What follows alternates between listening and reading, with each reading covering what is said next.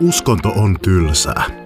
Tämä podcast sisältää taltiointeja minun, katsomusaineiden opettajan Markus Finnilän pitämistä lukion evankelis-luterilaisen uskonnon oppitunneista. Ne sopivat lukiolaisille, kirjoituksiin valmistautuville abeille ja aiheesta muuten vaan kiinnostuneille. Opetus on lukion opetussuunnitelman 2021 mukaista ja aivan kuten koulun uskonnon opetus aina, tunnustuksetonta. Jaksot on aivan aitoja live- ja verkko-oppitunteja, mikä saattaa kuulua äänenlaadussa. Toisinaan mä viittaan mun käyttämiin dioihin. Ja vaikka opetuksen pitäisi olla ymmärrettävää myös ilman niitä, niin sellaisissa tilanteissa, joissa selkeästi oppitunnen runko rakentuu diojen varaan, olen mä linkittänyt ne show notesihin. Sitten ei muuta kuin puhelimet pois kourasta ja omille paikoille istumaan, koska uskonnon tunti käynnistyy nyt. Eli yli huomenna on uskonnon kirjoitukset ja näinpä nyt te hyvät abiturientit ja muut, jotka kirjoitatte, olette niin ö, kirjoittaneet näitä kysymyksiä, joihin mä pyrin vastaamaan. Enkä, ö, enkä välttämättä nyt niin kuin, takaa sitä, että osaan vastata näihin, mutta selvitetään vastaukset, jos niin tuota, ö, mä en osaa, osaa tota niin, mm, niihin suoralta kädeltä vastata. Mutta katsotaan näitä, mitä nyt näitä kysymyksiä on tulee. Keskeyttäkää mua, jos tulee uusia kysymyksiä vielä.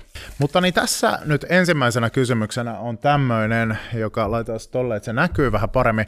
Tuossa lukee, että mitä on evankeli, uh, evankelisuus tai evankeli, evankelisuus?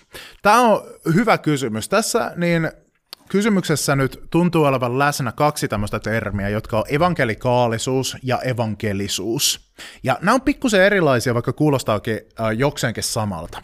Eli mitä näillä tarkoitetaan? Nyt jos tämä tarkoittaa äh, evankelisuutta, eli evankelisuus, niin se tarkoittaa yhtä evankelisluterilaisen kirkon viidestä herätysliikeestä.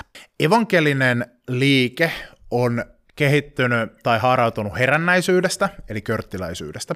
Ja siinä niin kysymys on siitä, että öö, tavallaan kun körttiläisyydessä ajatellaan ja ajateltiin silleen, että ihminen ei oikein voi hekumoida omasta pelastuksestaan tai olla niin kuin kauheasti fiilistellä sitä, että ai, että jippiin minä pääsen taivaaseen, jippiin minä uskon Jeesukseen, vaan herännäisyydessä ajatellaan silleen, että tässä niin kuin kerjataan armoa. Niin evankelisuus syntyi silleen, että jotkut herännäisen liikkeen piirissä olevat tyypit alkoikin korostaa sitä, että että ei, että jos sut on kastettu, niin sä saat tavallaan omistaa uskon, iloinen usko.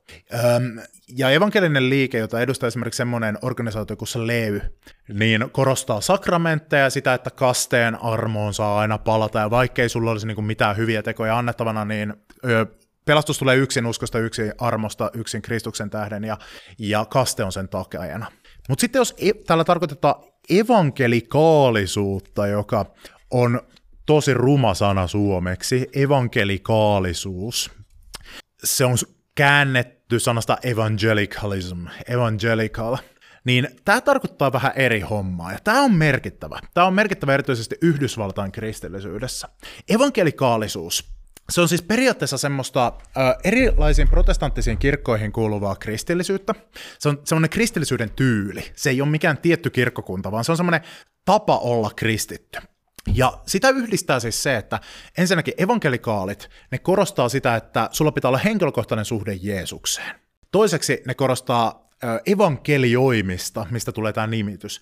Evankelioiminen tarkoittaa siis sanoman julistamista Jeesuksesta. Kolmanneksi ne korostaa sitä, että pelastus perustuu Jeesuksen uhrikulmaan ristillä, että Jeesus koki tämmöisen siis tota, äh, sijaisrangaistuksen. Ja neljänneksi ne korostaa raamatun arvovaltaa. Amerikassa evankelikaalit on porukka, joka on tosi iso poliittinen mahti. Evankelikaalit tämän lisäksi he on myös esimerkiksi suurin Donald Trumpia äänestäneistä ryhmistä. He on republikaanisen puolueen kannattajia tyypillisesti tosi vahvasti. He on tyyppejä, jotka yleensä vastustaa tämmöistä isoa valtiohallintoa, he vastustaa korkeita veroja, kannattaa aseenkanto oikeutta, laajaa sellaista, vastustaa aborttia, vastustaa samaa sukupuolta olevien avioliittoa, monesti kyseenalaistaa sen, että kansiko ympäristöstä nyt välittää ihan hirveästi, vai pitäisikö niin kuin, keskittyä muihin asioihin. Ja näin ei liity nyt suoraan millään tavalla siihen heidän tapansa olla kristittyä niihin uskomuksiin, vaan se liittyy tavallaan siihen, että evankelikaalisuus on aika lailla sulautunut Amerikassa republikaanisen politiikan kanssa. Kannattaa podcastistani uskonto on tylsää kuunnella Yhdysvaltain kristillisyyttä käsittelevä jakso. Siinä mennään syvemmälle tähän evankelikaalisuuteen. Mutta se on siis porukka, joka vastaa uskonnolliselta käsitykseltä aika pitkälti esimerkiksi Suomen vapaa-kristillisyyttä, vapaita suuntia, helluntalaisia, vapaakirkkolaisia, baptisteja, metodisteja ja tämmöisiä tyyppejä, mutta joka sitten poliittisesti Amerikassa on semmoista niinku, oikeistolaista politiikkaa, joka ei välttämättä niinku, uh, näissä suomalaisissa vastaavissa porukoissa kauheasti näy. Öö, seuraava kysymys. Mitä esimerkkejä antisemitismistä on? Antisemitismi tarkoittaa juutalaisvastaisuutta.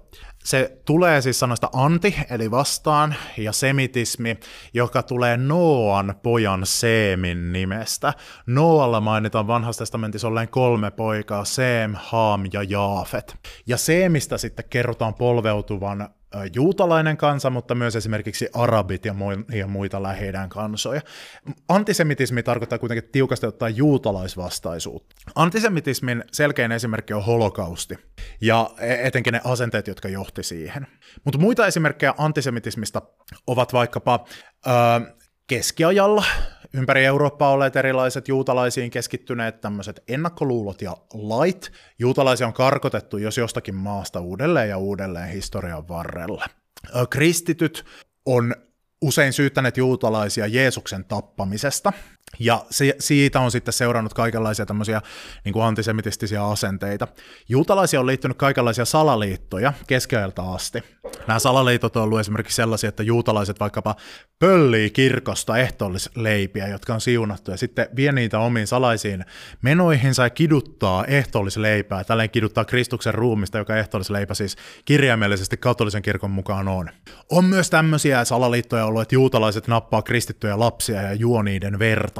Nämä ö, eivät ole nämä salaliitot kadonneet minnekään, vaan tälläkin hetkellä on maailman salaliittoporukoissa semmoisia salaliittoja, jonka mukaan maan alla on tunneleita, joissa pidetään lapsia, niitä kidutetaan mitä hirveämmillä tavoilla, ja näin niiden verestä saadaan eritettyä jotain huumeita, joita sitten eliitti käyttää.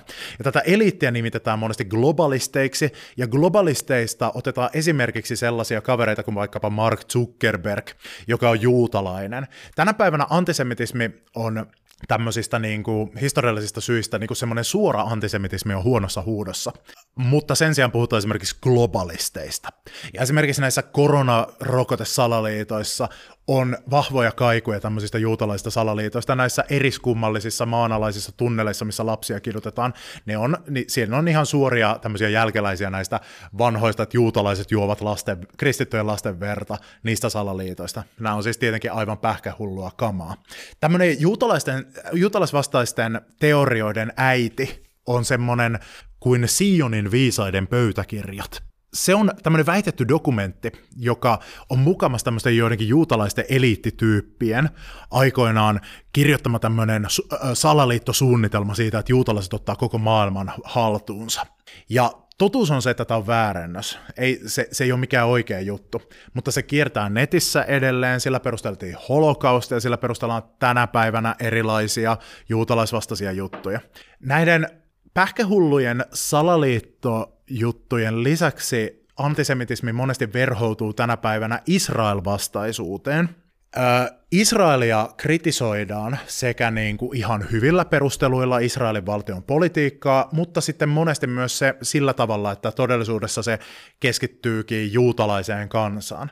Jos kritisoidaan juutalaisia ihan vain siksi, että he on juutalaisia, ja ajatellaan, että juutalaisuudessa on jotain mätää niin kuin etnisyytenä tai ryhmänä, niin, tai uskontona, niin silloin kysymys on antisemitismistä. Jos taas kritisoidaan vaikkapa Israelin valtion politiikkaa, että miten he kohtelevat vaikka palestiinalaisia, ei sen takia, että he ovat juutalaisia, vaan sen takia, että miten, mitä, minkälaisia vaikka noudatetaanko ihmisoikeuksia tai tälleen, silloin se ei ole antisemitismiä. Suomesta yksi tämmöinen esimerkki antisemitismistä saattaisi olla tavaratalo Kärkkäisen tämän niin pomon harjoittama tämmöinen antisemitististen salaliittojen levittäminen. Kärkkäinen on rahoittanut esimerkiksi semmoista, semmoista niin valemediaa kuin magneettimedia, jossa on semmoisia ihan suoria juutalaisvastaisia antisemitistisiä salaliittoja niin tuota levitetty. Ja tämä mikä sen etunimi on, sen Mr. Kärkkäisen. Se on saanut, saanut tota niin, muistaakseni tuomioitakin siitä aiheesta sitten. Ja äh, tämä on johtanut moni semmoisiin boikotteihin tätä Kärkkäinen ketjua vastaankin, joskin sitten se on sanonut äh, irtisanoutuvansa tästä kuitenkin, että tämä niin kuin, perustajan antisemitistiset harrastukset ovat niin kuin, eri asia kuin se, äh, sen kauppakes- kauppaketjun toiminta. Seuraava liittyy YO-kirjoituksiin. Onko oikein, kirjo- oikein kirjoituksella paljonkin väliä? Sinne päin kirjoitettu kautta kirjaimet väärinpäin tai muuta semmoista. Tämä on tulkinnan varaista. Joissakin tilanteissa se saattaa oikeasti merkitä paljonkin ja joissakin tilanteissa ei. Riippuu ehkä siitä, että vaikeuttaako se ymmärtämistä ja että onko siinä kysymys, näyttääkö se jotenkin niinku rehelliseltä kirjoitusvirheeltä vai siltä, että sä et hallitse uskontoon liittyvää käsitteistöä kauhean tarkasti. On tosi vaikea sanoa mitään semmoista selkeää äh, rajaa tässä nyt. Mä en osaa sanoa, että vaikkapa tämmöinen niin esimerkiksi semmoinen pieni kirjoitusvirhe voisi olla se, että kirjoittaako sana Jumala isolla vai pienellä alkukirjaimella. Sehän tarkoittaa eri asiaa. Siis monoteismin Jumala on aina isolla jillä. Polyteismin jumalat on pienellä jillä. Ja koska se oikeasti merkkaa niin kuin erityyppistä asiaa, se kirjoitusasun vaihtuminen, niin se saattaa jopa hämätä joskus sitä ymmärtämistä ja saattaa kertoa siitä, että sä et ehkä ymmärrä sitä asiaa tarpeeksi hyvin. Se ero tietysti on se, että polyteismi eli monijumalaisuuden pienen jumalat on semmoisia superolentoja, mutta olentoja kuitenkin muiden joukossa, jotka täällä universumissa on, kun taas isolla jillä kirjoitettu jumala viittaa koko universumin luojaan. Öö, mutta sitten niin kuin, no sit oikein kirjoitus, vaikkapa siinä, siinä se saattaakin näkyä, että jos vaikka katolinen kirkko, että jos sä kirjoitat katollinen kirkko kahdella L, niin sehän tarkoittaa jo jotain muuta, se tarkoittaa kirkko, jonka päällä on katto. Tai jos sä kristityn sijaan kirjoitat kristinuskoinen tai kristinuskovainen, niin siitä sitten saattaa lähteä pisteitä sen takia, että, että niin tuota, äh, se osoittaa, että sä et ihan hallitse sitä käsitteistöä vaan käytä tämmöisiä mielikuvitussanoja. Kristitty on kristitty, ei koskaan kristinuskoinen tai kristinuskovainen. Mm, mutta sitten semmoiset, että jos sä kirjoitat sen sijaan, että kirjoittaisit islam, niin kirjoitat vahingossa, vahingossa vaikka ilsam tai ilasm, ja sitten sä muuten kirjoitat sen oikein, niin että se on selkeästi nähtävissä, että sä oot vaan näppäilyt väärin, niin se ei välttämättä nyt ö, vie niitä pisteitä. Se on siis tosi tulkinnanvaraista ja tilannekohtaista, mutta pyri noihin niin tuota, oikein kirjoitettuihin muotoihin tietenkin. Mikä kungfutselaisuudesta tekee uskonnon, ei pelkkää yhteiskuntafilosofiaa? Kungfutselaisuus on tosiaan uskonto, joka ei ole kovin uskontomainen. Se keskittyy yhteiskunnan säilyvyyteen, yhteiskunnan hierarkian pysyvyyteen, hyvän yhteiskunnan rakentamiseen.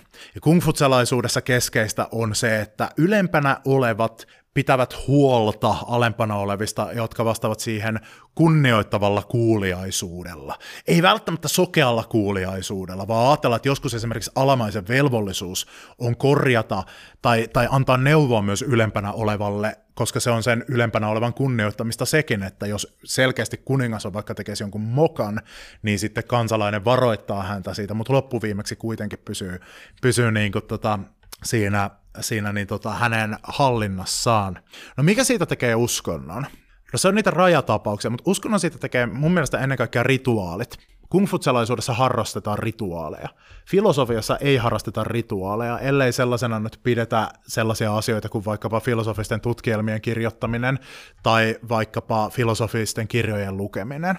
Mutta kungfutselaisuudessa on semmoisia uhraamistyyppisiä rituaaleja, esiisiä kunnioittavia rituaaleja ja muuta semmoista, jotka perustellaan sillä, että ne kuuluu semmoiseen perinteeseen, joka ylläpitää yhteiskuntaa ja sen arvoja – Kungfutsalaisuudesta tekee uskonnon myös yleisesti näin ajatellaan se, että se tavallaan on täyttänyt Kiinassa perinteisesti semmoisen lokeron, mikä nyt vaikka e- Länsi-Euroopassa on ollut äh, kristinuskolla.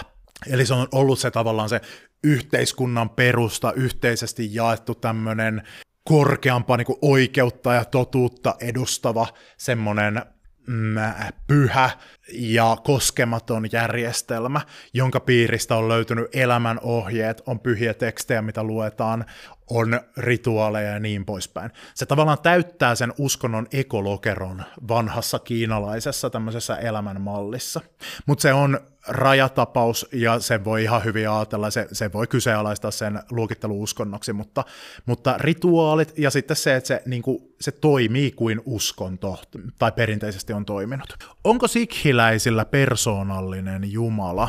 Kyllä on. Sikhiläisyys on monoteistinen uskonto jossa uskotaan persoonalliseen Jumalaan. Sikhiläisyys voidaan nähdä islamin ja hindulaisuuden kohtaamisena syntyneenä ö, uskontona.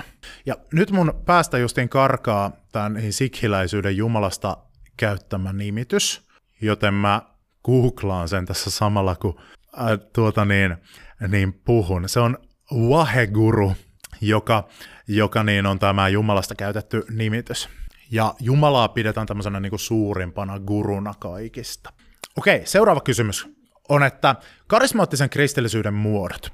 Mitkä ovat tärkeimmät herätysliikkeet ja hindulaisen harjoituksen muodot, hindulaisuuden harjoituksen muodot? Kysellään siis seuraavassa lapussa.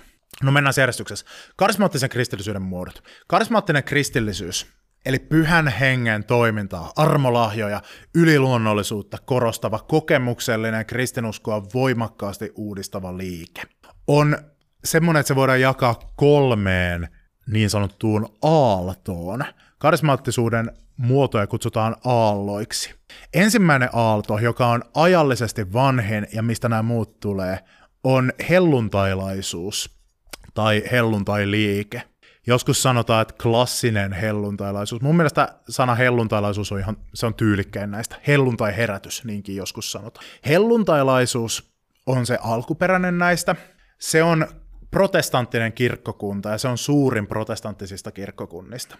Helluntailaisuuden erityispiirteitä näistä, näihin muihin verrattuna on ensinnäkin se, että perinteisesti helluntailaisuudessa korostetaan sitä, että kristitty, joka on tullut uskoon, niin sen jälkeen hän voi vielä täyttyä pyhällä hengellä, eli tulla ikään kuin pyhän hengen va- valtaamaksi, ja tästä on todisteena se, että hän puhuu kielillä. Tämän sanottuani esimerkiksi suomalainen helluntailaisuus on etääntynyt tästä opetuksesta ja suomalaisessa helluntailaisuudessa nykyään opetetaan yleisemmin siitä, että kielellä puhuminen ei välttämättä ole aina se ainoa merkki pyhällä hengellä täyttymisestä, vaan että voi olla uskova, joka on täyttynyt pyhällä hengellä, mutta ei puhu kielillä. Että hän on saanut jonkin toisen merkin siitä. Vaikkapa tämmöisen hurmoksellisen kokemuksen, profetian armolahjan, tai vaikkapa semmoisen, että pyhällä hengellä täyttymisen kokemuksen jälkeen on jotenkin se kristityn identiteetti vahvistunut ja susta on tullut jotenkin rohkeampi se, näyttämään sitä uskoa muille. Mutta perinteisesti helluntailaisuuden juttuna on ollut sen kielellä puhumisen korostaminen. Se syntyi 1900-luvun alussa karis- äh, tuolla, niin Los Angelesissa. Toinen karismaattisuuden aalto on sitten karismaattinen liike.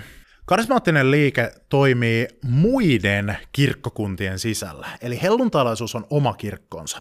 Karismaattinen liike taas toimii muissa protestanttisissa kirkoissa sekä katolisessa kirkossa. Ja sen synty menee 1960-luvulle. Se sai alkunsa siten, että varhaiset helluntailla kuului alun perin monen eri kirkkokuntaan, protestanttisiin kirkkoon, mutta ne potkittiin sieltä pihalle, koska tätä heidän kokemusta pyhästä hengestä ja armolahjoista ö, ei otettu vakavasti ja sitä, siihen suhtauduttiin epäilleen perinteisissä kirkoissa, niin kuin metodistikirkossa, baptistikirkossa, luterilaisessa kirkossa ja niin edelleen. Niitä pidettiin sekopäinä tai jopa riivattuina, tai vähintäänkin semmoisena epäjärjestyksen tuojina, jota ei haluttu noihin niin kuin perinteisiin kirkkoihin mukaan. 60 vuotta meni, eli 1900-luvun alusta 1960-luvulle, kun sukupolvi vähän vaihtui, niin perinteisissä kirkoissa alettiin näkemään, että, että okei, kyllä niillä helluntalaisilla on jotain niin kuin hyvää juttua tuossa käynnissä. Että ehkä heillä onkin ihan todellinen tämmöinen kokemus Jumalasta. Ja alettiin omaksua vaikutteita helluntailaisuudelta muihin kirkkoihin. Ja ajateltiin, että voidaan tavallaan niin kuin omaksua tämä pyhän hengen kohtaaminen ja tämmöiset armolahjat ja nämä ihmeet, ja niiden korostaminen ilman, että tarvitsee luopua siitä omasta perinteestä ja oman kirkokunnan uskosta. Ja tämän takia karismaattinen liike, se on siis katolisen kirkon sisällä, jossa se on siis täysin katolisen opin mukaista, mutta se käytäntö on sama kuin helluntailaisuudessa. Ylistyslauluja lauletaan kädet pystyssä ylhäällä, pyritään saavuttamaan Jumalan läsnäolo ja niin poispäin, mutta uskotaan katolisen kirkon mukaan. Luterilainen karismaattisuus, joka opettaa evolut-kirkon mukaan ja niin edelleen. Ortodoksiseen kirkon karismaattisuus ei ole levinnyt, ja se oli yhdessä lapussa kysymyksenä. Syy siihen, minkä takia ortodoksisuuden piirissä ei ole karismaattista kristillisyyttä, on se, että ortodoksisuudesta ei ole milloinkaan kadonnut alkuperäiselle kristillisyydelle keskeinen tämmöinen Jumalan läsnäolon kokemisen painotus. Varhaisessa kristillisyydessä Uuden testamentin aikana oli keskeistä se, että ajateltiin, että Jumala toimii ihmisen elämässä ja pyhä henki voi täyttää ihmisen ja oli näkyjä ja oli profetioita ja niin poispäin. Tämä katos äh, aika lailla niin kuin marginaalin katolisessa protestanttisessa kristillisyydessä, mutta ortodoksisuudessa se on säilynyt. Se on muuttunut siellä mystiikaksi. Ja todennäköisesti syy siihen, minkä takia karismaattisuus ei ole saanut jalansijaa ortodoksisuudessa, on se, että heillä on jo mystiikka. Heillä on tämmöistä sanatonta rukousta, joka muistuttaa tavallaan kielellä puhumista. Heillä on, on niin kuin, tämmöisiä ihmeitä, joita ajatellaan tapahtuvan se on eri tyylistä, mutta siellä on tavallaan jo se, sen kokemuksellisen kristillisyyden ulottuvuus mukana ortodoksisuudessa valmiiksi. Kolmas aalto kar- karismaattisuudessa on sitten uuskarismaattisuus. Uuskarismaattisuuden juuret voidaan vetää esim. tonne 80-luvulle. Uuskarismaattisuuden juttu on se, että se koostuu todella monenkirjavasta joukosta. Tosi monenmoisia seurakuntia, jotka eivät ole linkittyneet mihinkään aiempaan kirkkokuntaan. Ne ei ole halunneet olla helluntailaisia, eikä minkään muunkaan kirkon jäseniä. Vaan ne on tämmöisiä kristittyjä, jotka niinku, joilla on myös semmoinen kokemus, että, että okei, pyhä henki voi toimia tässä niinku uskovan elämässä aivan niinku raamatun aikoina. Mutta he ei ole halunneet mennä mukaan sitten mihinkään muuhun tämmöiseen kirkkokuntaan tai seurakuntaan. Öö, ei ole mahdollista mitään semmoista yhtenäistä niin kuin oppia määritellä uuskarismaattisuudelle, koska niitä on niin monentyyppisiä, ja monesti ne jonkun yhden tyypin ympärille muodostuu. Mutta yleisiä piirteitä on esimerkiksi se, että niissä, siellä ei painoteta niin paljon armolahjoja, niin kuin kielellä puhumista, profetointia ja sen sellaisia, vaan enemmän voitelua. Voitelulla viitataan semmoiseen pyhän hengen antamaan erityisvoimaan johonkin tiettyyn tilanteeseen, että mä saan voitelun johonkin tiettyyn asiaan ja näin poispäin se on siis vertauskuvallinen voitelu, jonka pyhä henki antaa. Menestyksen teologia, eli menestysteologia on myös yleistä uuskarismaattisuudessa, mutta ei kaikessa uuskarismaattisissa piireissä. Menestyksen teologialla siis ajatella, tarkoitetaan sitä, että Jumala palkitsee semmoisen oikean uskon ja sen, että sä sanot ääneen, että Jeesuksen nimessä minulle kuuluu rikkaus ja terveys tässä ja nyt, ja minä olen terve, vaikka lääkärit sanoisivat mitä. Ja jos sä uskot todella järkähtämättä, ja osoitat uskosi esimerkiksi tekemällä lahjoituksia seurakunnalle, niin silloin Jumala todella antaa sulle menestystä, maallista menestystä. Eli osa uskarismaatikoista kannattaa niin äh, sitä. Voitko tiivistää uskonnonvapauslain pariin lauseeseen? Äh, tarkalleen uskonnonvapauslain historian pariin lauseeseen. Mm, pari lauseeseen. Uskonnonvapauslaki tuli ensimmäisen kerran Suomeen 1923, jolloin tuli mahdolliseksi olla sekä uskonnoton että kuulua siihen uskontoon, mihin haluaa. Uskonnonvapauslaki uudistettiin 2003, jolloin entisestään vahvistettiin puhuttiin uskonnottomien oikeuksia ja negatiivista uskonnonvapausta, eli, vapautta, eli mahdollisuutta elää vapaana uskonnosta. Ja 2003 vuoden uskonnonvapauslaissa esimerkiksi koulusta poistui tunnustuksellinen uskonnon opetus. Siinä oli pari lausetta. Mutta ennen sitä alkuperäistä uskonnonvapauslakia 1923 Suomessa oli eriuskolaislaki, joka antoi mahdollisuuden kuulua myös johonkin toiseen uskonnolliseen ryhmään kuin silloisiin valtionkirkkoihin, eli evolut-kirkkoon ja ortodoksiseen kirkkoon. Eriuskolaislaki ei kuitenkaan antanut mahdollisuutta jättäytyä uskonnon ulkopuolelle kokonaan. Eriuskolaislaki tuli 1800-luvulla ja silloin tuli siis mahdolliseksi olla vaikka vapaakirkkolainen tai baptisti.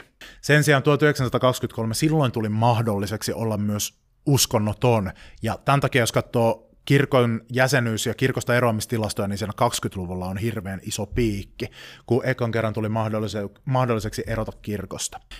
23 ja 2003, ne on ne vuosiluvut, jolloin jolloin tota niin, uskonnonvapautta ollaan Suomessa säädetty lailla. Eli 23 tuli mahdolliseksi erota kirkosta. 2003 sitä vähän niin kuin nykyaikaistettiin ja vähän lujitettiin entisestään erityisesti uskonnottomien oikeuksia, mutta myös tarkennettiin sitä, että mitä vaaditaan vaikka siihen, että jos haluaa perustaa jonkun uskonnollisen teisöön. Mitä tärkeimpiä rituaaleja on hindulaisuudessa, juutalaisuudessa tai islamissa – Hmm.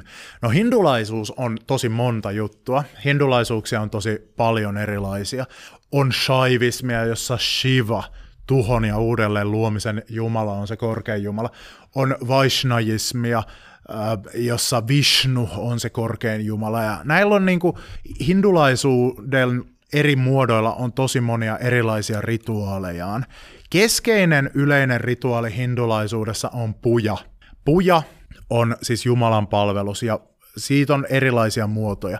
On kotipujaa, joka yleensä on naisten duunia, on temppelipujaa, joka yleensä on miesten duunia ja niin edelleen. Siellä osoitetaan erilaisilla tavoilla kunnioitusta ja uhrataan Jumalille tai Jumalalle, riippuen siitä, että minkä sortin pujasta ja minkä sortin hindulaisuudesta on kysymys. Yksi keskeinen elementti monesti pujaa on arati, eli tulirituaali, jossa ö, tietynlaisessa astiassa heilutetaan tulta tietynlaisilla liikkeillä Jumalan edessä ja uhrataan ikään kuin sen valoa sille Jumalalle. Tämän lisäksi on monenmoista erilaista rituaalista toimintaa. Yksi semmoinen rituaalisen toiminnan muoto hindulaisuudessa, mikä on varmaan syytä mainita, koska se vaikuttaa länsimaissa tosi paljon, on jooga. Jooga tarkoittaa iestä, ja ies puolestaan on maatalous tämmöinen työkalu, joka laitetaan vaikkapa härän selkään, että se vetää sitten jotain auraa sillä. Ja hindulaisuudessa sana jooga on tarkoittanut tämmöistä hengellistä harjoitetta, jolla sä pyrit tavallaan elämään sun Jumalan tahtosi mukaan tai muuten tälleen hengellistä polkua seuraten. Meidän kulttuurissa jooga on rajatumpi termi ja tarkoittaa erityisesti hindulaisperäistä tämmöistä voimistelutyyliä, jonka juuret menee todellakin hindulaisuuteen, ja se on eräänlainen tämmöisen kehollisen hengellisyyden muoto siinä hindulaisuudessa. Mutta länsimainen jooga on saanut yhtä paljon vaikutteita myös länsimaisesta kehon, kehon rakentamiskulttuurista, eli se ei ole ihan puhtaasti sitä. Juutalaisuuden tärkeimmät rituaalit puolestaan, no jos mä heitän tälleen niin kuin nopeasti joitakin, niin ympärileikkauksen rituaali, kahdeksan päivän ikäisenä poikalapset ympärileikataan. Rabbi poistaa esinahan, tänä päivänä monesti puudutetusti. Rabbi, joka on erikoistunut esi- esinahkojen poistelemiseen, eli tähän ympärileikkaukseen, on nimeltään Mohel. Mohel on esinahkojen poistaja rabbi. Muita tärkeitä rituaaleja on, että no jos juutalaiseksi kääntyy, niin siinä on semmoinen rituaali kuin mikve. Mikve on tämmöinen kääntymisen rituaali, jossa puhdistaudutaan, eli upouttaudutaan veteen, semmoiseen altaaseen. Kristillinen kaste on etäistä sukua mikve-rituaalille.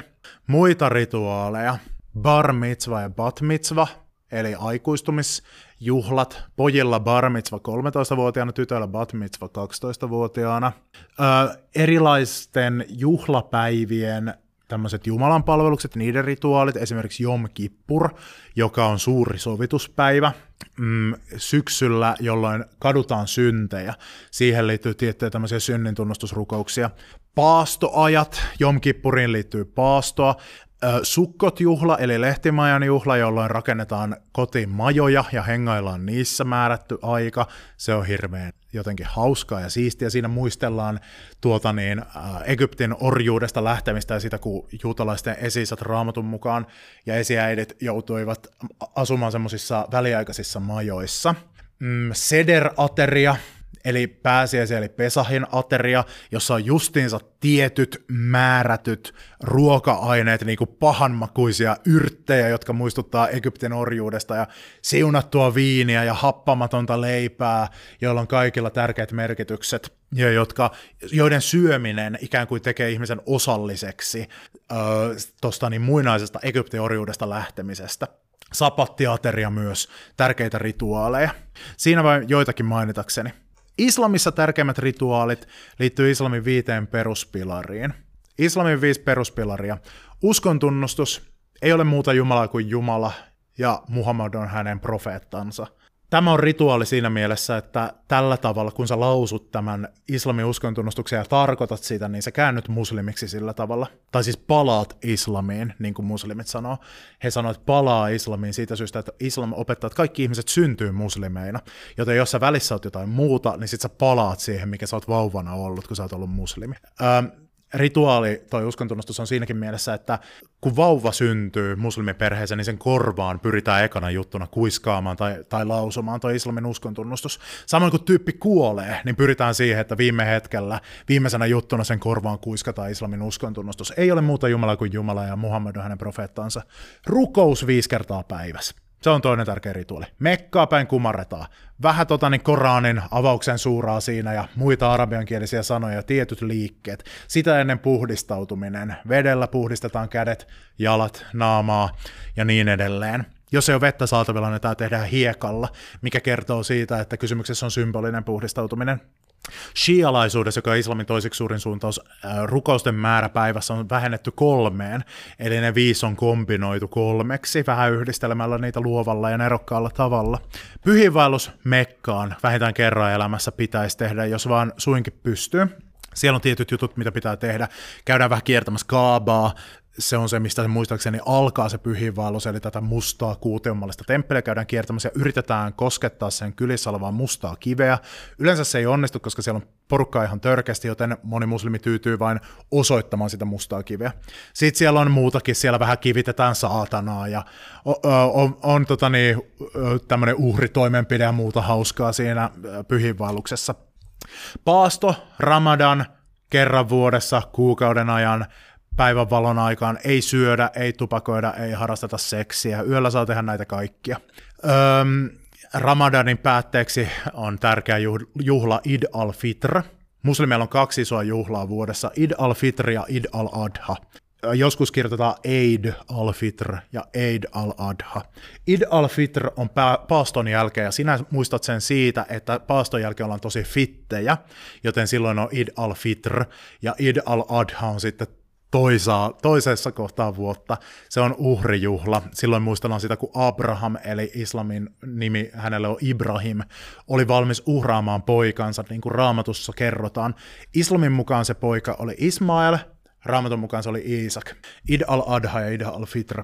Ja sitten almujen antaminen on myös tärkeä rituaali tavallaan, eli köyhille rahan lahjoittaminen rukous, uskontunnustus, paasto, pyhiinvaellus ja almu. Siinä tulee ne kaikki viisi peruspilaria. Ympärileikkaus myös islamissa on tärkeä rituaali. Kuinka tarkkaan värejä kuuluisi analysoida kuvan tulkitsemistehtävässä? Mm, kuvien tulkitsemistehtävät on monesti niitä, missä saa ihanalla tavalla käyttää luovuutta, koska kuvat on monesti tosi tulkinnanvaraisia – ja ei se niinku YTLn sensori välttämättä tiedä yhtään sen paremmin kuin sinäkään, että mitä taiteilija on vaikka hakenut takaa. Joten jos sulla on jonkinlaista tietopohjaa, sä meet johonkin värianalyysiin siinä ja sulla oikeasti on tietoa, että no vaikkapa kristiuskossa joku tietty väri tarkoittaa tiettyä juttua, niin sen kun kirjoitat siitä, mutta hyvä kikka on se, että älä esitä mitään sille ihan sikavarmana väitteenä. Älä väitä, että no tämä tarkoittaa nyt varmasti tämä punainen väri tässä sitä ja sitä ja sitä. Tämä tarkoittaa nyt marttyyriyttä tässä. Vaan kirjoita se jotenkin silleen sniikisti, että kristinuskossa punainen väri tarkoittaa joskus marttyyriyttä marttyyrikuolemaa. Ja näin ollen, jos tätä tulkittaisiin tästä näkökulmasta, niin silloin tämän voisi ymmärtää tälle ja tälle ja tälleen. Ja tässä tapauksessa sä oot turvannut selustasi. Sä et ole väittänyt mitään liian varmaa, joten ei se, jos se, jos se on vaan totta, mitä sä väität, niin silloin se sensori joutuu olemaan silleen, että damn, en voi ottaa pisteitä häneltä pois, koska hän on li- riittävän varovainen. Enkä minä voi nyt sanoa välttämättä, että tämä ei olisi näin, miten hän väittää. Joten on riittävän, va- riittävän varovainen, rakenna semmoiset takaportit sinne sun vastaukseen, että, että jotenkin konditionaalissa tuot tämän juttu, että jos tämän tulkitsisi tällä tavalla, koska sitten se on, niin kuin, se on todennäköisesti, sen voi ainakin ajatella olevan totta. Eli jos sä kirjoitat sille nöyrästi, niin silloin ehdottomasti tuohon värianalyysiin kannattaa mennä ja muutenkin kuvien analyysiin. Ö, mutta tarkkuutta. Esimerkiksi joku kristillinen värisymboliikka ei välttämättä ole fiksu tulkinta-avain vaikkapa johonkin buddhalaiseen kuvaan. Eli ö, jos sä tiedät siitä aiheesta jotain, sen uskonnon symboliikasta, niin sitten voit, voit mennä siihen värisymboliikkaan. Toinen on se, että voi spekuloida semmoista niin kuin yleisinhimillistä, niin kuin, että mitä joku väri herättää. Että jos siinä on pimeä, pimeyttä, jos siinä on mustaa väriä ja semmoinen pimeä fiilis, niin sä voit miettiä niin kuin ihan sille, että miten homo sapiens reagoi pimeässä. Että no tämähän voi, niin kuin, tämän voi joku kokea vaikka uhkaavana. Niin sitten se YTLn sensori on silleen, että damn, hän kirjoitti nöyrästi, todellakin joku voi kokea tämän uhkaavana, minun on pakko antaa tästä piste, jos se on sen tyyppinen kysymys, että tämän kaltaisia asioita siinä haetaan. Mutta tarkkuutta siihen, että, että niin tuota, jos väität jotain tämmöistä, etkä ole ihan varma, niin rakenna ne takaportit siihen. Jotain ajankohtaista uskontoon liittyvää nippelitietoa. Öö, ajankohtaista uskontoon liittyvää nippelitietoa. Paavi justiinsa lähetti surun valittelut kuningatar Elisabetin kuoleman johdosta, joka on historiallisesti hämmästyttävää kertoo aikojen muutoksesta sen takia, että kuningatar Elisabeth ja nyt kuningas Charles III on anglikaanisen kirkon pää se symbolinen johtaja, joka nimittää esimerkiksi kirkolliset johtajat, ja anglikaaninen kirkko syntyi ankarasta välirikosta Paavin kanssa. Ja Englannissa esimerkiksi on ollut pitkään laki, jonka mukaan katolilaiset ihmiset ei saa edes olla, siis kuninkaaksi tai kuningattaraksi ei saa valita katoliseen kirkkoon kuuluvaa ihmistä. Ja vuoteen 2015 asti oli myös laki, että Englannin monarkki, eli kuningas tai kuningatar, ei myöskään saa olla naimisissa kenenkään katolilaisen kanssa, mutta nyt se on kumottu se laki. Se, että Paavi lähetti surunvalittelut äh, kuningatar Elisabetin kuoleman vuoksi, niin kertoo sinänsä aikojen muuttumisesta, koska siinä hän esimerkiksi puhui Elisabetista tälleen uskon, mä en muista niitä sanakäänteitä, mutta joka tapauksessa niin allekirjoitti, että hän on nyt taivaaseen menossa ja hän uskoi vahvasti Jeesukseen ja, ja tälleen niin kuin voimme luottaa hänet Jumalan käsiin. Siis tyyppi, joka kilpailevaa kirkkoa, joka on syntynyt tälle erkaantumalla paavista ja sanomalla, niin kuin keskaria paaville nostamalla syntynyt, niin tämä kertoo jotain aikojen muutoksesta. Tämä on tosi niin uusi asia, että tämä tuskin on ehtinyt siihen, siihen niin, tota, kokeeseen, mutta hyvässä lykyssä saattaa tulla joku kysymys, jonne saa ujutettua kenties ajankohtaisen tämän vallan vaihtumisen Englannin kirkossa, koska äh, jos kuuntelit Prince, äh, entisen prinssin, nykyisen kuningas Charlesin ensimmäisen puheen kuninkaana, niin sehän oli hyvin uskonnollinen anglikaaninen, eli se on semmoinen ajankohtainen juttu, joka ehkä sen pystyy ujuttamaan, jos kysytään vaikkapa jostain jostain niin tota anglikaaniseen kirkkoon liittyvästä asiasta tai kirkon ja valtion suhteesta. Sikhiläisyyden ja jainalaisuuden suurinta eroa kysytään. Sikhiläisyyden ja jainalaisuuden suurin ero on se, että ne on eri uskonnot. Öö, molempien tausta on karkeasti hindulaisuudessa, mutta ehkä se, ehkä, hei, ehkä se vahva ero on se, että sikhiläisyys on monoteistinen kun taas jainalaisuus on ateistinen. Mutta ne on siis ihan eri uskonnot. Yhteistä on syklinen aikakäsitys ja jotkut tämmöiset äh, Intia, Intiaan uskonnollisen perinteeseen liittyvät termit. Öö, mä hyppään noin tässä vaiheessa öö, yli. Seuraava kysymys. Miten lukea kuusi kurssia kahteen päivään? Öö, ei välttämättä mitenkään, mutta Hei, me pelaamaan kahotteja. Googlaa kahotista, siis haet erilaisten niin kuin, aiheiden perusteella, tämmöisiä niin kuin, näiden eri kurssien perusteella. Kato, että mitä sä osaat vähän huonommin ja mitä vähän heikommin, ja sitten kohdenna sitä lukemista sen nojalla. Lue oppikirjoja sillä tavalla, että, että sä niin tota, ö, älä lue sanasta sanaan, vaan tässä kohtaa ehkä kannattaa lukea otsikoittain. Kansi, siis siis mun mielestä paras opetus, mitä mä oon ikinä saanut opiskelemisesta, on ollut se, että et milloinkaan ei kannata niinku oppikirjoja lähestyä sille, että lukee sanasta sanaan, vaan kansi katsoa niitä kokonaisuuksia. Itse olen Studeon kirjailija ja osaan siitä nyt sillä tavalla sanoa, että Studeon kirjat me ollaan ainakin kirjoitettu niin, että sä pääset jyvälle siitä siis kokonaisuudesta lukemalla ihan pelkät otsikot. Eli kansi lukea niin, että, että kato eka sen koko kirjan sisällysluettelo, kato, että okei, ho- hahmotatko sä sen kurssin kokonaisuuden. Sitten meet niitä lukuja kerrallaan ja luet väliotsikot. Älä lue niitä varsinaisia tekstejä, mutta kun sä oot lukenut väliotsikot, niin sit voit miettiä, että hmm, ymmärränkö minä nyt nämä asiat. Sen jälkeen sä voit lukea ne jokaisen niin kuin pienen kappaleen avausvirkkeet ja, ja katsoa, että no ymmärrätkö sä sitten sen, koska yleensä ne on kirjoitettu silleen, että kappaleen avausvirke kertoo, että mitä siinä koko kappaleessa on. Sitten jos susta tuntuu siltä, että mä en vieläkään ymmärrä tätä kokonaisuutta, niin sit mä annan sulle luvan lukea sitä varsinaista tekstiäkin sieltä. Mutta kansi lukea tälleen tässä kohtaa. Otsikot, kappaleiden ekat virkkeet, ehkä kuvatekstit vielä, kuvat tsekkaat. Sitten luet niitä varsinaisia tekstejä, jos näyttää siltä, että sä et ymmärrä sitä kokonaisuutta. Tällä tavalla saattaa olla mahdollista saada ne kuusi kurssia läpi kahdessa päivässä, ja saattaa olla mahdollista, että sä oikeasti otat haltuunkin sieltä asioita, ja saat myös kohdennettua niitä juttuja, jotka niin tuota, on sulle epäselviä tässä niin asiassa. Miten pitkälle pääsee, jos tietää vain kristin uskosta? No, Mä sanoisin, että karkeasti ottaen, jos nyt olettaisiin silleen, että kysymykset jakautuvat about kursseittain ja sä tiedät vaan kristinuskosta, niin kuudesta valtakunnallisesta USSAn kurssista kristinuskoon keskittyy kurssi kakkonen, eli yksi kuudes osa, sekä ykköskurssin jälkimmäisen puolen yksi kolmas osa, eli yksi kahdestoista osa siitä ekasta kurssista. Ja neloskurssista Suom- Suomen uskonnollisuus aika paljon, ehkä puolet. Sanotaanko, että sä, jos sattuu hyviä kysymyksiä, niin valikoimalla näitä, niin tota, kyllä sä saatat läpipäästä hyvinkin. Ja jos oikein hyvin vastaat, niin ehkä sä voit saada jonkun semmoisen niin arvosanan, että ei se ihan huonoin mahdollinen ole, mutta aina kysytään monesta eri uskonnosta, ja niin tuota, aika hyvä mäihä saa käydä, että kovin hyvä tulos tulisi pelkällä kristiuskon tiedolla, mutta kyllä siitä kysytään enemmän kuin mistään muusta yksittäisestä kysymyksestä, äh, yksittäisestä uskonnosta, se on aivan selvä juttu. Äh, minkä uskonnon historia kannattaa osata kautta oppi vielä kerrata erityisesti? No kyllä mä sanoisin, että kristinuskon tämä historia on merkittävä. Sen pää, pääkohdat, pääkäänteet, Kristuskon jakaantuminen. Juutalaisuuden historia mä myös mainitsisin siitä syystä, että juutalaisuuden oikeastaan se historia on se juttu siinä. Ja jotta sä ymmärrät juutalaisuuden, niin sun täytyy ymmärtää se juutalaisuuden historia. Sitten pari nirvana ja nirvana erot. pari nirvana ja nirvana.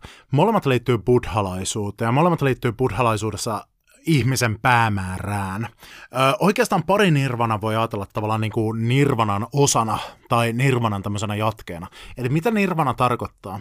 Toisin kuin monesti ajatellaan, niin kysymys ei ole taivaasta tai siihen verrattavasta jutusta, vaan nirvanalla tarkoitetaan sammumista tai valaistumista. Eli kun ihminen pääsee irti tietämättömyydestä ja vihamielisyydestä ja tämmöisistä jutuista ja semmoisesta äh, halusta pitää kiinni asioista ja, ja hyväksyy sen, että kaikki on pysymätöntä ja seuraa Buddhan jaloa ne, tai jaloa Buddhan mm, kahdeksanosaista polkua, niin sitten hän voi saavuttaa nirvanaan, eli hänestä tulee valaistunut. Ja sitten jos sä saavutat valaistumisen, niin siitä on seurauksena se, että sun karmasi ei enää synny uudelleen. Buddhalaisuudessa ei uskota sielunvaellukseen, koska ei ole sielua, vaan ihmisen karma voi syntyä uudelleen. Ja sitten pari nirvana taas tarkoittaa kuoleman jälkeistä nirvanaa. Eli kun nirvana on se, minkä sä voit saavuttaa tässä elämässä, niin sen seurauksena sitten on tämä pari nirvanaan pääseminen. Ja siitä sitten on erilaisia tulkintoja erilaisissa buddhalaisissa suuntauksissa. Mutta sen ajatellaan olevan jotain käsittämätöntä ja semmoista, mikä menee tämmöisen olemassaolon ja olemattomuuden kategorian tuolle puolen. Mutta sen se ei siis ole mikään semmoinen olotila, mihin päästään, vaan se on tätä, se, se tarkoittaa niinku kirjaimellisesti sammuksiin puhaltamista. Sitten naisen asema eri uskonnoissa. Tämä naisten asema eri uskonnoissa, niin tähän on tietenkin tosi vaikea silleen nopealla sarjatulitahdella vastata, koska siinä pitäisi miettiä jokaista uskontoa erikseen. Mutta sanotaanko näin, että melkeinpä kaikissa suurissa maailmanuskonnoissa se niin kuin perusmalli on semmoinen patriarkaalinen. Eli että äijät johtaa ja naiset hiljaa. Ja tämä epäilemättä siis johtuu siitä, että yhteiskunnat on olleet patriarkaalisia lähes näihin päiviin asti useimmissa tapauksissa. Ja uskonnot heijastelee sitä maailmaa, mistä ne on nousseet ja kantaa mukanaan niitä niiden arvoja.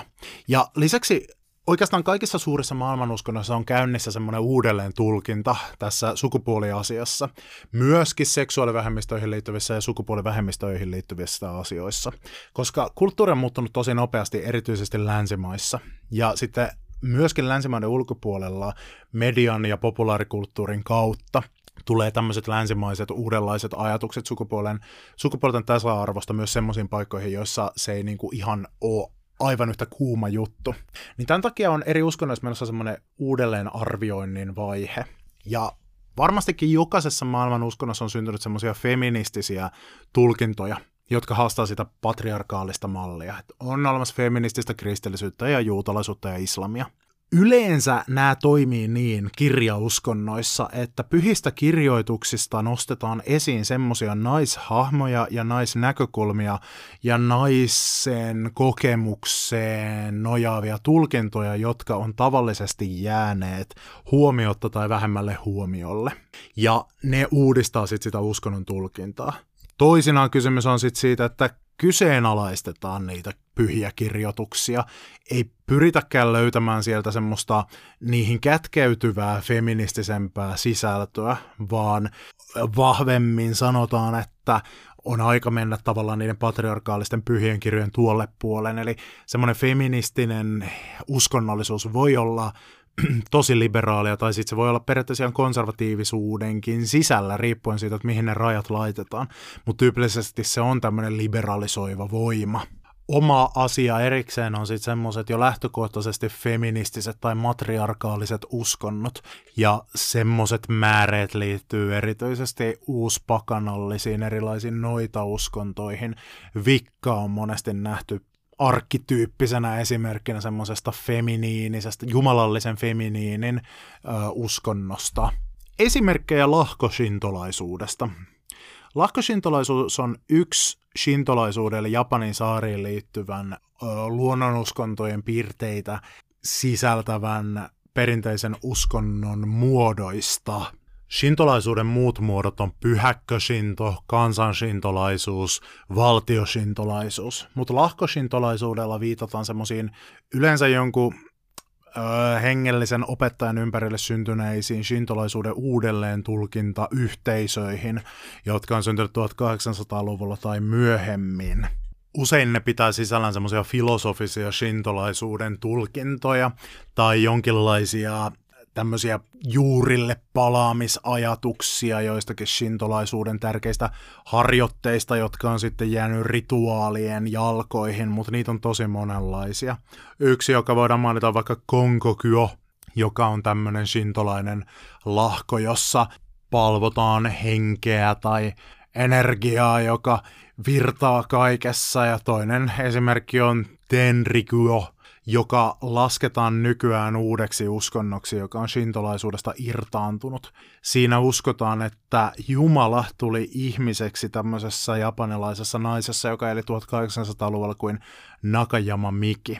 Eli osa näistä lahkoshintolaisuuden muodoista on myös erkaantunut sitten uudisiksi uskonnollisiksi liikkeiksi.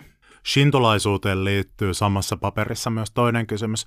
Shin, äh, haittaako, jos kirjoittaa shintolaisuuden hintolaisuutena. Eli siis jälleen oikein kirjoitus. Siis pitääkö käyttää suhu S, S, jonka päällä on se hattu, joka näyttää V-kirjaimelta, vai voiko kirjoittaa englantilaisittain hintolaisuus.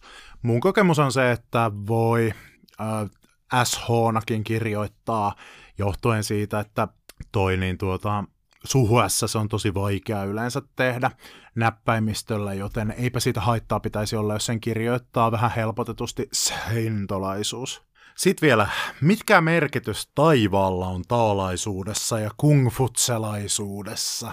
Taolaisuus ja kungfutselaisuus on molemmat kiinalaisia perinteisiä uskontoja ja muodostaa kaksi niin sanotusta kolmesta tiestä, jotka on kiinalaisia tämmöisiä tunnustettuja toisiaan täydentäviä polkuja semmoiseen viisauteen.